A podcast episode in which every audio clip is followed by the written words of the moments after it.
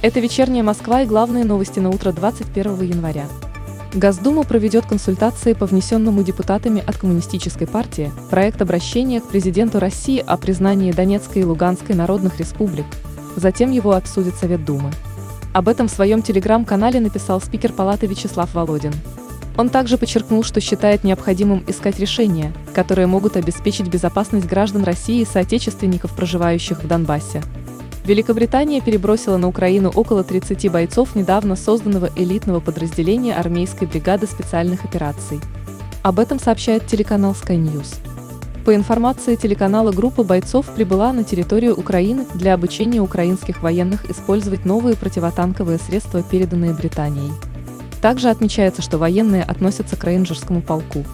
Госсекретарь Соединенных Штатов Энтони Блинкен не ожидает прорывов от переговоров с главой Министерства иностранных дел России Сергеем Лавровым в Женеве.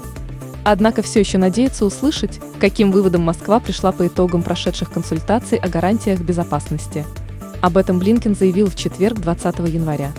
Он подытожил, что Штаты хотят разъяснить России общую позицию Вашингтона и союзников по вопросам безопасности.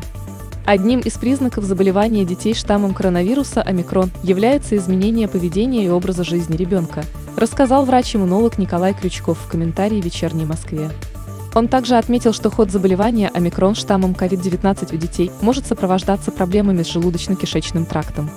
А самый эффективный способ профилактики для ребенка – изоляция и формирование у него привычки пользоваться средствами индивидуальной защиты – Самой читаемой московской новостью утром 21 января по версии новостного агрегатора СМИ-2 стало сообщение о том, что в Москве и Подмосковье объявили желтый уровень погодной опасности.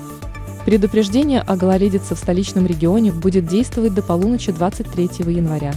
Днем температура воздуха в столице составит от минус 6 до минус 4 градусов, ночью похолодает до минус 7. При этом ветер будет юго-восточного направления со скоростью от 6 до 11 метров в секунду.